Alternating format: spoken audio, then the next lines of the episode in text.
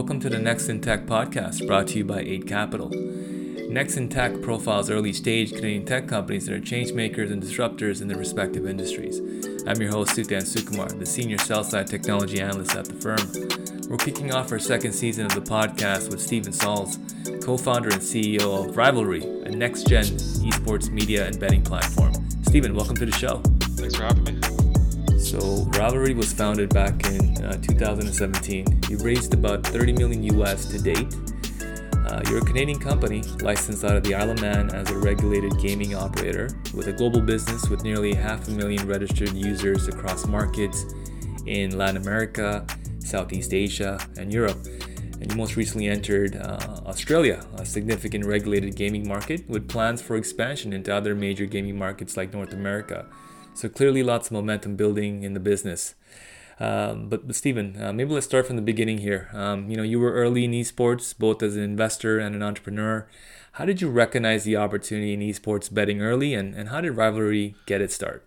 Yeah, so I generally saw an opportunity, I'd say, in, in esports and and gaming content, and then just the general inflection point that the demographic was kind of hitting. So, and, and what esports and gaming represented in that. So, as a content category um, outside of porn, gaming is the is is the largest um, or the most uploaded and most viewed category on the internet. Period. Uh, it's nearly double the second most viewed category on YouTube.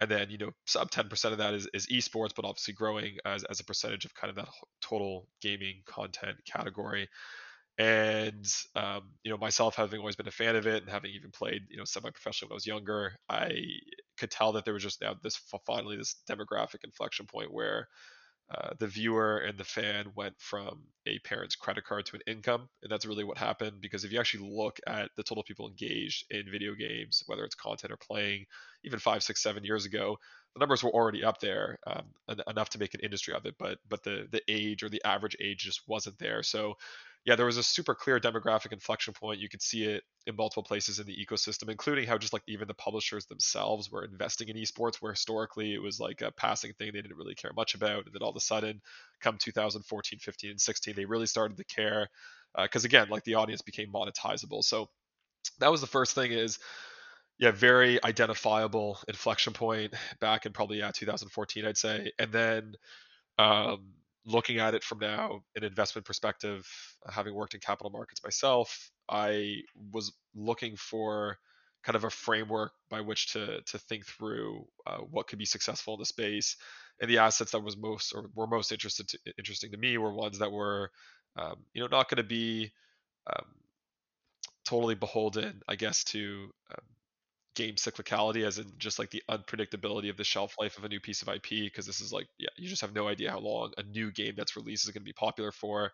And then also ideally like not touching the publisher IP too much because we didn't want to invest in something that could be crushed by a publisher you know whether it's licensing fees franchise fees whatever it may be. So betting kind of represented the thing that most ticked those boxes as something that was totally unencumbered and free, uh, could benefit from the rise and growth of esports, but also didn't really care which game was popular and for how long.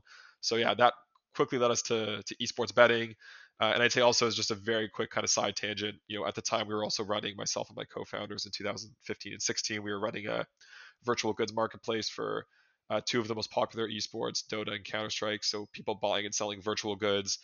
Um, unbeknownst to us, at least for the first 12 months of operating that, one of the bigger use cases of those goods was people using them as essentially illegal casino chips to gamble online. And then our marketplace was almost a de facto cashier for in terms of liquidity that we were seeing so yeah, there, there was just like clearly pent up demand. There was no great platform for it. It ticked all the boxes as like a great investment thesis. We were operating a, a business already. We understood the consumer, understood the marketplace, how to build a brand in it.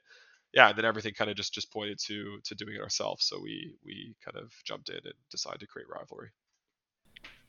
So esports is a large billion dollar industry today and, and growing well into the double digits year over year. But esports betting is still quite early days and, not really accounted for in these market forecasts. Can you talk about how big the market is today and, and, and how it's evolving? Yeah, so esports betting definitely is still is still really early. So you know, there's not really too many great projections on it. We actually commissioned a report from Eilers and Krejcik, who's the the estimate that everybody's been using, even up to Goldman, in their reports for the size of the esports betting market. But there's literally been one report done by those guys in 2016. We commissioned like an update to it at the end of 2020. The numbers haven't changed too much, but you're talking, you know, somewhere between eight to 10 billion in turnover currently for uh, esports and legal markets and then you know black market esports betting can potentially double that number but obviously from an investor perspective you know anyone should really just care about the the legal legitimate markets because those are the only you know investment grade companies obviously that operate there. So you know it's it's growing significantly. It's like a 50 to 60 percent CAGR if you look at even commentary during the pandemic when there was no sports, so esports betting really got the light shown on it, you know, in early to mid 2020. Jason Robbins of DraftKings and even some of the uh, CEOs of EU sports books talked about the growth they saw in esports betting and just themselves getting a much closer look at how much potential there was in the market. I think Jason Robbins came out on maybe the Q2 or Q3 call last year saying that he expects esports to be uh, probably the most bet on market for them in the US outside of uh, outside of football in you know 5 to 10 years. And then also if you look at the EU sports books they're expecting the same thing. You know, there's been comments from uh, EU operators for one to two years now that yeah, they themselves are also expecting esports as a category uh, to represent more in turnover than uh, all of their other sports, other than soccer, uh, as well in the next five to ten years. So it's it, it's its growth rate and the expectations from even the major operators are that within the next five to ten years, it will probably be in most key markets the second most bet on sport. I think dislodging soccer uh, in Europe will be near impossible, and I think dislodging football in in uh, US will be near impossible. But yeah, being the second most bet on sport would be an incredible achievement. And, and our view also is is that's where it's heading, and, and and not just from the raw numbers, but people have to realize also, and this is a big part of our investment thesis. This is like an international generational tidal wave. Uh, Gen Z and young millennials call it under 30 is nearly 50% of the global population almost 25 to 30% of the current global workforce. This is just like a massive tidal wave of new consumers coming into the fold. So um, and as that consumer ages and their their spending power increases over the next five to ten years it's almost like a, a generational inevitability um, whether you believe in the kind of secular trends or not when you think about the traditional sports betting market relative to the traditional sports market itself, what are some of the parallels or, or differences that you're seeing kind of play out as, as the esports betting market evolves from here? esports is unique and, and the line that i'm sure people listening have heard before is you know the the publisher owns the ip to everything which is what makes it so unique it would be the equivalent of the NBA owning the intellectual property rights to the game of basketball, and anyone that plays basketball anywhere in the world that then charge somebody or commercialize it in any way, in theory, would be you know in breach of that IP and would owe some kind of fee uh, to uh, to the NBA. This obviously isn't the case, but in esports it is, as the publisher owns everything. So wherever the game is played in a competitive format, the publisher, if, if they want, can kind of get your business and, and either shut it down or charge you a licensing fee or whatever it may be. So the way that they kind of engage with the sport in general is different and, and that actually that fact is the biggest impact to kind of the flow of economics in esports more broadly and how different it is from traditional sports uh, and how challenging it can actually be to monetize uh, on a you know apples to apples basis the way that people monetize sports. In terms of betting i actually don't think that factor though hinders or impacts betting in any way and it's kind of back to my early point where we wanted to invest or do something that was uh, completely independent or agnostic of the ip holder betting is. I mean, we're we're you're you're regulated by the gambling regulator. Uh, the publisher has no real jurisdiction to determine if you can legally take a bet um, on on their game. It's you know we're we're we could if, if we could prove the integrity we, we could literally offer you know how many millimeters of rain are going to fall in dublin you know tomorrow and have an over under market. Like you, you can literally offer betting on anything. So again with, with integrity within reason. So so yeah so uh, the publisher hasn't been able to do anything or hasn't appeared in any way to, to hinder the growth of esports betting uh, to the extent that they have in other you know other verticals in esports where they can make it super challenging for you to grow. Uh, in, in fact i'd say it's going the other way where there's you know anyone can google but you know there's there's like data licensing deals with like league of legends or riot games and Sportradar so in fact like the publishers are monetizing their data for the purpose of betting. Um, so so yeah it's it's a it's the complete opposite. I mean it, they're, they're not super overtly supportive of it because like their average viewer is still young, but but they're definitely getting there. And, and you know, I, I could say also like uh, you know confidentially that uh, some of the very large blue chip publishers for at least the last 12 months, most of them have, you know, had active conversations with us, and I'm sure many other sports books where they're looking to bring in, you know, sponsors now from sports betting for the leagues uh, and monetize it that way as well. So, so I think they're they're starting to open their arms a bit more to it. Well, obviously, esports caters to a, a relatively younger demo, as, as you just described. Who do you cater to today? What markets you operate in, and, and how do you go about acquiring users? Yeah, so we're definitely targeting 18 to 25 year olds. Almost every single one of our users is under 30. The average is probably you know 24 to 25. But yeah, our our sweet spot is is 18 to 25. Uh, that's predominantly where most of the viewership is. It's also the type of platform we built from a user experience perspective down to even customer support was was catered to that generation of user. You know most of the people at the company even that work for rival are, are under the age of 30 so yeah you know we're, we're very much more like a, a young tech company in sports betting rather than a, a sports book trying to to approach a market esports. And, and that dna difference has i think led to a lot of our success. But yeah you know 18 to 25 year olds the license we have is an international license for people that aren't familiar these you know isle of man gibraltar malta these offshore blue chip licenses which is where like the likes of bet365 betway most of them will have one of these foundational licenses.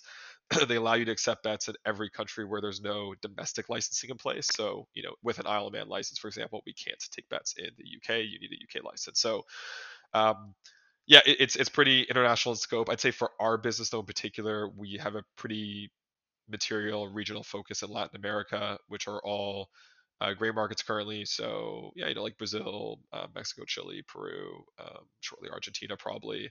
Uh, these are all really great markets for us. Also, Southeast Asia, starting with the Philippines for us, and then we're expanding out from there. We do a little bit of business in what we consider like CIS region, you know, like Russia, Ukraine, and, and those regions. But uh, yeah, kind of everywhere other than North America and EU, just because those are the two big blocks of regulated markets. And then we were awarded a license for Australia uh, very recently, a couple weeks ago. So that will be uh, a first kind of regulated market for us, and we'll be launching there in the next couple months. So we'll be adding Australia to the mix mix as well.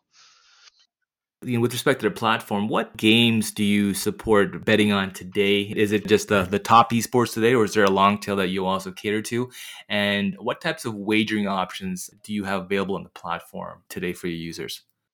Yeah, so we offer I think like 13 to 14 esports, um, but you know, as anyone that that is in esports betting knows, or even just sports betting that offers esports, 90 to 95 percent of all dollars wagered in esports is spread across League of Legends, uh, Counter Strike, and Dota, which are the th- top three most viewed esports, and is the bulk of of esports betting. So yeah, even though we offer like Overwatch League and Call of Duty and I don't know Rainbow Six, Rocket League, etc., these are just not hugely gambled on sports currently. I, I think a lot of it is just the life of League of Legends, Dota, and Counter Strike. They're also like the three longest standing esports um, that have been played in a really serious competitive format. So yeah, the average viewer is older; they're more familiar with it.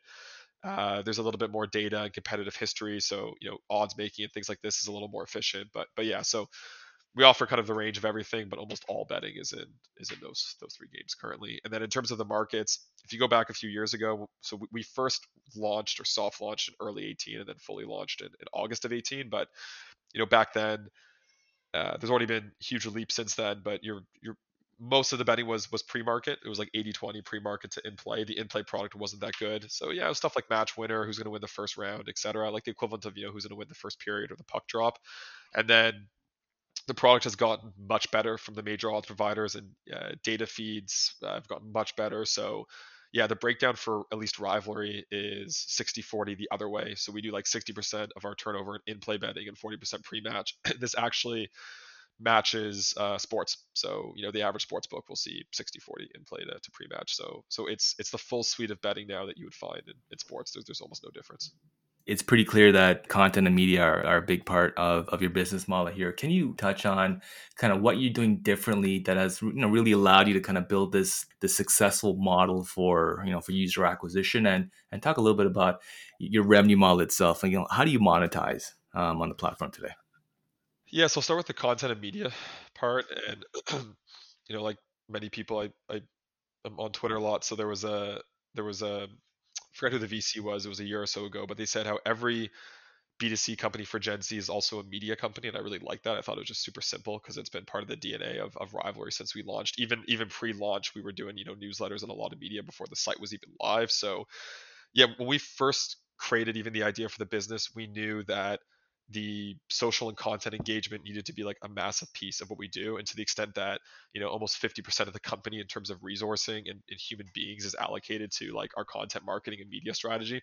So when you're trying to acquire or attract an under 25 consumer to your product it doesn't matter what it is whether it's you know uh, yeah fintech or or cannabis whatever it doesn't matter. Like you have to be like extremely in their face, Mimi, engage in the community. Uh, also, super nuanced in how you speak to them. Very, uh, yeah, community focused. So, you know, Rivalry runs more than 20 and growing pretty quickly social and content accounts, and they're language, game, and country specific because, you know, the League of Legends fans, for example, in uh, Brazil, are despite the language are just like extremely different in terms of like their behavior even like the memes that they like than you know the chilean league of legends fans. So like we need different social properties for those two individual markets. So we started from the beginning being like really really heavy on that and we've definitely found a lot of success. I'm not really sure how to describe our tone of voice. We're, we're just kind of meme shit posty ridiculous uh, try to kind of create competition and rivalry and like play into the name a little bit um, produce a lot of like really good original bespoke content and you know the, the measured monthly engagement into our socials and content exceeds the aggregate of all uh, esports betting sports books that we compete with. So yeah we, we've definitely found a huge amount of success with that and then that has elevated the brand equity in our key markets to an extent that that helps us acquire customers organically without having to always rely on um, just total outbound marketing spend like balance sheet spend so it's been really important and critical for us on that. And then um, the social and content is definitely like an indirect acquisition method and then we have a lot of direct acquisition methods but the primary way that we monetize or almost the entire way we, monetize currently is as a typical sports book as you know bookies have made money for 100 years is we take a, a spread on our on our betting lines. So the that's what's been kind of helpful about this is we're in a new sector and something very novel and a demographic that's new for a lot of investors being you know gen z esports gaming etc but our business model is a thing that is like unbelievably familiar to people and we didn't have to reinvent the wheel there. So uh, yeah we're a sports book. We make money like a sports book. We take a we take a spread on our on our betting lines I caught a tweet from you a couple of weeks back. I think it was at end of March where, where you, you basically called out that you saw more deposits in one day than you did in all of 2018. And I thought that was that was pretty impressive. Can you talk a little bit about some of the, the recent momentum that you're seeing in the business uh, with respect to kind of KPIs and what influence did, did COVID have on your business? Yeah, so that was at the end of March, and it's it's just um, yeah, just kind of uh, noting the milestone where you know we we, yeah, we soft launched in Feb of 18. We we fully launched in August of 18. But yeah, our we saw a single day with with more deposits than, than that entire year and, and, we've actually since that day so that day was week, almost exactly a week ago um, and since that day we've had another day that was almost 30% on top of that day so so yeah we're, we're, we're seeing pretty significant momentum and we, we had been told for a while that this is like a j curve kind of business and our experience the last six to eight months has, has definitely been that that's the case and uh, you know so even though the numbers have gotten bigger our, our actual month over month growth percentages have increased um, so so yeah, uh, right now we have uh, just over 400 and I think 20 425,000 registered users on the site. Our trailing two-year month-over-month growth rate is about 18%. So we've had like a lot of consistency and growth. Uh, but yeah, this year we've with some of the new capital we closed and some more marketing, we've seen a we've seen an acceleration. So in um, March was up 39% over over Feb, and both Feb and March were up nearly 400% year over year. So um, we've seen a lot of consistent growth in the business, and that's one of the things we're proud of. Is we're not always coming out with some you know kind of big recent 30 or 60 days. You know, we've we've had just consistency for more than two years. COVID was definitely helpful. So I'd say March of last year was uh, I think we were up like 150% over the prior month, and then we and then we've been growing off of that new level. So yeah, like our March of this year was nearly 400% bigger than March of last year, but uh, definitely COVID COVID pretty much gave us like six months of growth in, in 30 days for sure. And then we were able to sustain the growth off of that level. So yeah, it was a great kind of like fast forward button for us for like half a year almost. And then uh, I guess like the, the other KPI we're super proud of would be back to kind of the brand equity is I mean, the, the, average cost of customer acquisition, including upfront bonuses, everything like as conservative a number as possible at Rivalry for I don't even know, probably almost a year now, is is is under 50 bucks. So uh, from a cost of customer acquisition perspective in sports betting, we have we've been doing really really well, and we've also been profitable in our users. So like our unit economics, even though the lifetime value is a little smaller or the ARPU is smaller because the user's younger, uh, we still do you know multiples of return uh, against our cost of customer acquisition, and in some cases our, our payback period can be as short as like 60 days. So for sportsbook, we're yeah we're, we're pretty happy with our numbers given the age of the company. I want to spend a, a, little bit of time talking about your platform and, and, the and the underlying technology itself because I think Rivalry is unique in the sense that you, know, you guys are basically fully vertically integrated. All your tech was purpose built in house, no M and A. Can you talk about your your product strategy here and and and how you saw the opportunity to expand into traditional sports and and now into to iGaming? What was that journey like from a from a technology perspective and and what are some of the nuances and trends that you're you're seeing on the platform between these segments? Yeah, so we've definitely proud of the fact we built all of our IP. So in sports betting, including many of the US operators and some of the newer guys, uh, you typically will white label or license your front end and your back end. So a lot of the major sports books that listeners here are probably familiar with in the US, like even you know a Penn and Barstool is is a is a white label of a of a BetWorks front end, and a lot of the other operators is similar we looked at doing that and it would have saved us a huge amount of time and, and, grief but the reality is is like we're catering to an under 25 year old consumer. Those white labels are built for a 35 year old plus sports better on average. Same thing with even the casino product. Average casino players you know early 40s and up even to like early 60s anyone that would be participating on, on rivalry for something like casino same thing under 25 so yeah so we built all the ip just because everything on the user journey needed to be specifically catered to like an internet generation of user uh, of, of, a user's age. So so yeah so so built everything in house uh, definitely took some bruises along the way as, as a result, but we also landed with a platform that is like sufficiently differentiated and we have complete control over it because the white labels are great and, and, the service providers are, are really, really responsive and good. But the problem is it's still kind of like a Wix.com for betting. Like, you know, you're, you're just like slotting things into place. Like we, we can literally do anything. So like we inject a huge amount of gamification, playfulness, and honestly just like ridiculousness into the platform. So like when a meme gets really popular on one of our social channels, that's like a big acquisition method for us and a big market for us. You know, even into the bet slip sometimes, like in the imagery of the bet slip or the loading of the bet slip, we'll like put the meme like there and and and and then and then people will tweet us about it or interact with us on social about it so we can just do anything and that's kind of the point is because the social content is so successful and such a big part of the business. Um, what we kind of say internally is somebody that looks at a shit post on a rivalry Instagram and swipes up and let's say goes to the site, registers, deposits, bets. We want the feeling and the playfulness of the shit post that got you your first interaction with the brand to be felt through the entire betting experience. Like that, that that's just like that's like super super important to us. So uh, yeah, w- without building everything, you just can't do that. So the only thing we do use the third party for is is obviously our odds provision. We don't produce our own odds, so so yeah, we, we use the third party for for our esports odds and sports odds, um, and that uh, we, we've been through three different partners now because we're, we're pretty specific but yeah we're we, we've got a definitely like an above market we find now when, when we compare against our, our peers uh, definitely an above market esports offering in terms of like uptime and everything even you know as compared to bet365 our uptime is much better on our esports product.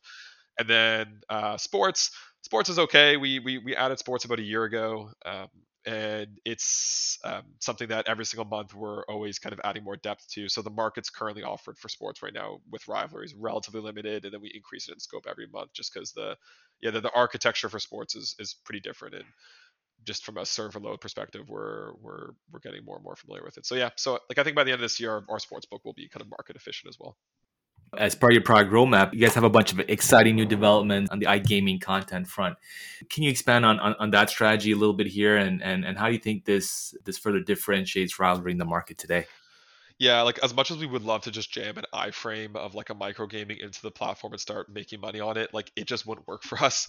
Um, it would betray kind of like the brand uh, thesis we have, and, and I think our users would honestly kind of like puke it out to, to, to be honest. So, so we we looked at casino. We there's probably a couple third party games that are interesting that, that might make sense for us. But again, like average casino players like early 40s, even to like early 50s eh, these are not games that are made for 23 year old, 22 year old. So we have an internal games team. It's like our biggest R&D project. They're from the indie game community in Toronto.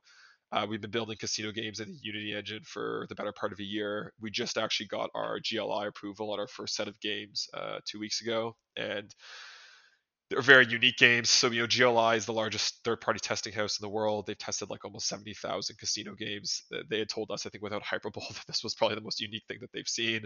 Uh, and even like the, the mechanic of our game is this thing called physics based RNG.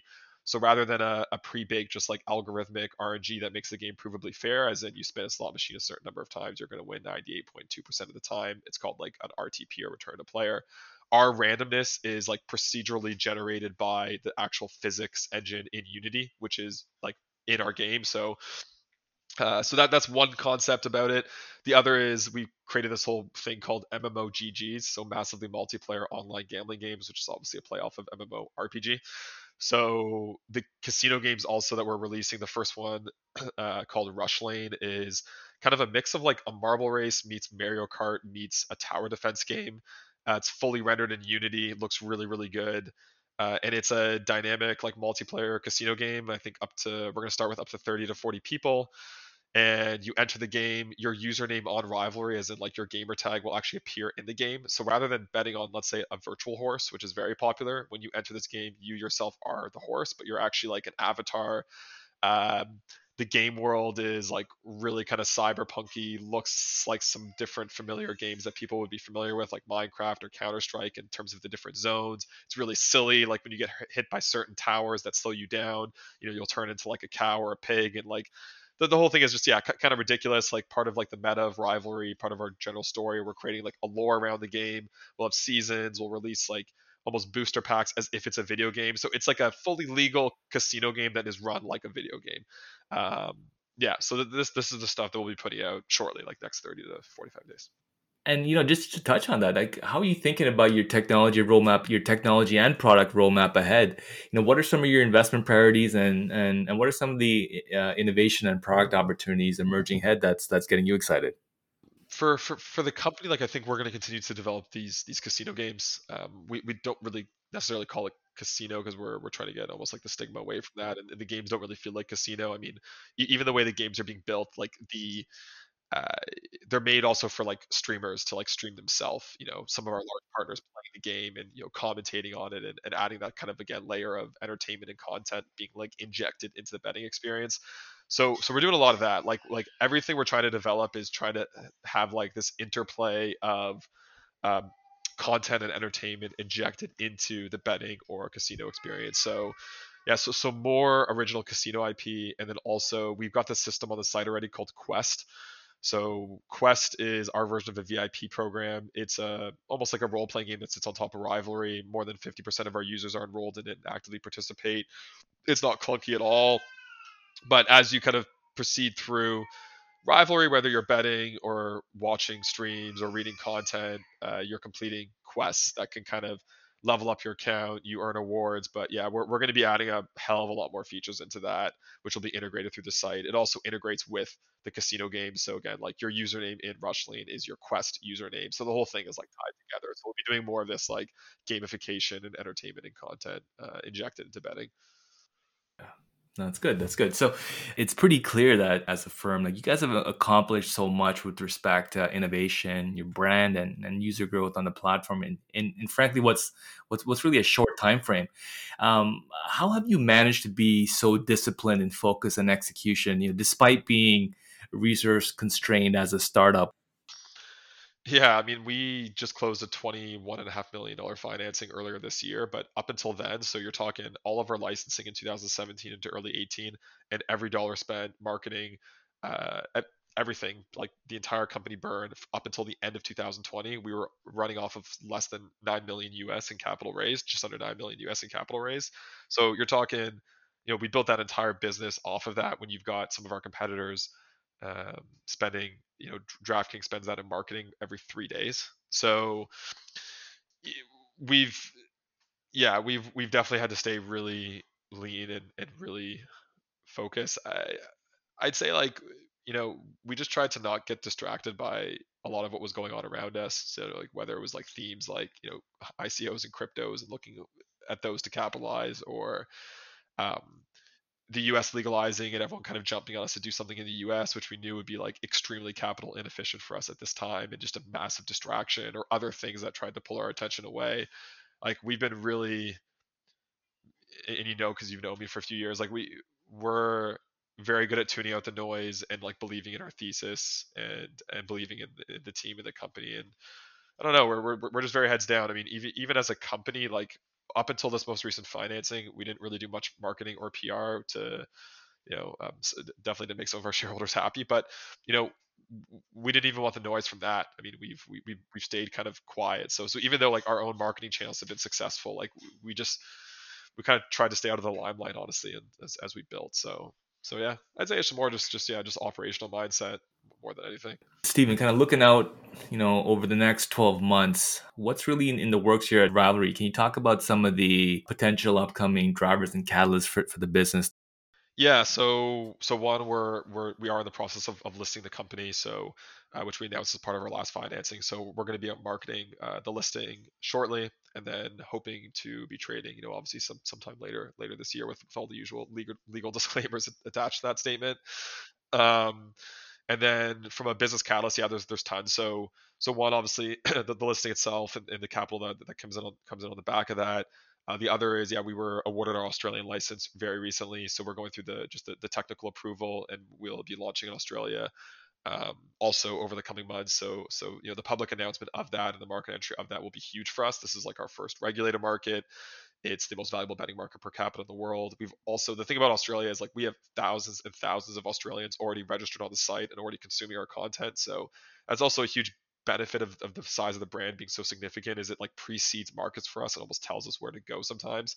So so yeah, so Australia is great. And then Canada's in the process of legalizing. We've been involved in that for quite some time. So I think whether or not you know the, licenses are handed out this year, I think just like the capital markets uh, headline tailwinds of that will be significant through the back half of this year as the provinces actually start to um, to legalize, uh, determine what licensing looks like, all that kind of stuff. And then yeah, and then also the release of our casino games. You know, this is more going to be kind of industry news, I'd say, rather than let's say like you know Main Street, Bay Street, Wall Street kind of news. But yeah, releasing our, our casino product in the next two months will, will, be great for us. So yeah, I mean it's it's it's new market entry from licenses we've earned. It's upcoming licenses in markets like Canada, uh, and then the release of, of new product like like our casino games, and then yeah, and, and the listing of the company. So there's there's a lot of different stuff going on for us. Just kind of looking at your your longer term growth outlook here, how does M and A fit into your into your strategy going forward? Yeah, so I'd say from a technology perspective, we've looked at different M and A on the I'd say again like the casino side, but but it, not not M and A in the gambling industry. Like we've we've approached and you know looked at M and A of like indie game companies that were then looking to convert their games to legal uh, casino products. So so yeah, so our our, our version of M and A is like typically outside of the gambling industry and then bringing the product into gaming, just again because of our approach. So so that's probably on the tech side. The other pillar for us, definitely as a public company, is going to be M and A around uh, new markets and licenses. So you know, for people that are listening that aren't familiar, you know, some of the EU markets in particular are like extremely closed off, very, very difficult to get a license. You know, Spain, as an example, used to have like a tender process that would open for a tiny little window every two years. That tender hasn't opened for like almost four years now. So, you know, getting into markets like Spain, which would be uh, huge for any operator, you know, M&A is is essentially the only way in. So, so picking up like like an EU sports book, that again you know eu operators are like two to three time revenue multiples we're going to garner a much more significant premium so we can kind of arb in the revenue into the business and also uh, back ourselves into their licenses in these eu markets so as part of a licensing strategy um, definitely looking at m&a there and then the very last one i'd say on the media and content side is we we're developing a, a lot of different stuff that that's been great from a acquisition perspective for us but we also do leverage partners in key markets, whether it's like studios or production houses or, or, or creator groups. So, you know, potentially acquiring some of those into the broader parent company um, and really becoming this fully integrated sports betting, sports media property is, is something we're definitely looking at. So not just building our own largest acquisition channels, which in some markets are our own, like our own social media and content, but also you know acquiring some of our bigger partners and then uh, just yeah completely owning also the best acquisition channels in the market so rivalry becomes um, yeah, something more than just just a sports book with its own media, but also own some of the biggest acquisition channels for this demographic for betting in, in many key markets. So so yeah, kind of three different levels of M and A for us is we, we're pretty active on right now. When you think about the competitive backdrop here, what are some of the legacy online gaming operators doing today in, in terms of esports? How aggressive do you expect them to be over time as esports becomes a more material part of the pie? Yeah, so they're, they're definitely going to get aggressive on M&A. Like I, I think guys like us and, and others will probably get snapped up just because of the way that they understand how to market and speak to the demographic. It's really difficult. I mean, we've seen this in other industries. Like fintech is a perfect example. If you look at like Robinhood, you know, Robinhood versus a Charles Schwab or TD Ameritrade as a brand, and put all the recent drama aside, could not be more different. It's kind of like rivalry to like a Bet365. You know, the propensity for Robinhood or for Canadians like a Wealthsimple to acquire an under 25 year old investor, uh, just as a brand, is in orders of magnitude higher than what you know a Scotiabank and, and Scotia iTrade or a Charles Schwab in the U.S. can do. It, it just like you can't even compare the two in terms of like uh, how they can reach the consumer and also just like the user experience. Like you know it's one thing to have great marketing, but like the, the product also has to match. So so these are all things that I think are just impossible with the large sports books. So that that's a big part of it. But but currently, I mean, they, they all offer esports betting. They'd be crazy not to. Like I, I can't remember the last time I've seen any sports book that does it. And then and then you have a few again. Like I'd say Betway is probably the best example. Betway Esports is huge. They've spent an enormous amount of capital marketing. Uh, second to us, they're actually next to us, they're actually the, the largest or the most engaged uh, social and content properties in esports betting um, is Betway Esports under us. So, you know, and, and, they're a large traditional sports book that has done better in social and marketing than some of the esports sports books. So, so, so that's kind of interesting. I think the thing that's tough for them is again is users get to the product and it just again feels like a, an old sports book. So, you know, for more sophisticated users it works i think in terms of acquiring that generational tidal wave i mentioned earlier i, I think it's it's going to be a little more challenging for them. So uh, yeah so i'd say they all offer it they're trying to market again it's it's from a branding perspective it's the same challenge these older incumbent brands run into into any consumer industry um, and, and, why they're often dislodged by like the younger upstart brands. So um, yeah i mean it's kind of a half answer but, but, but that's how we're seeing things right now Agreed, and you know we're seeing early signs of that consolidation theme play out in the market today, and you know both online incumbents and, and land-based gaming players are getting more active on M&A as they look to accelerate online strategies post COVID-19. And I'm seeing a lot of that interest that's been around assets, uh, especially earlier stage assets with, with digital first brands, uh, strong user engagement, or strong underlying technology, especially on the product and, and UX side of things. Yeah, I mean, listen, like we're like you're. This is just for, for any startup. I mean, y- you can only win on product and brand. Um, you, you can't win on on your balance sheet. So especially in betting. So I mean, the only way for rivalry to win is, I mean, even if I raised a hundred million dollars right now, it, it, you know, this is this is a, a, month and a half of marketing spend for DraftKings or some of the larger sports books in EU. It, it doesn't matter. Like so, when we started this company, we knew like we have to win on brand and product, like both, and doing that will then get us to a place where we can also get compound return without having to rely on the balance sheet, but also being able to access the markets for the capital that we need, which is what has started to happen for our business. Awesome. Uh, okay, Steven, I think we're coming up on time here, but um, I think that was an excellent overview of the business and the opportunity ahead. I mean, you guys are clearly leaders in the industry and you're making a lot of noise and, and seeing a lot of traction on the back of it. So, congrats on all the achievements to date, and I look forward to the journey ahead. Thanks again for your time, Steven. Thanks, Uthano. Appreciate it.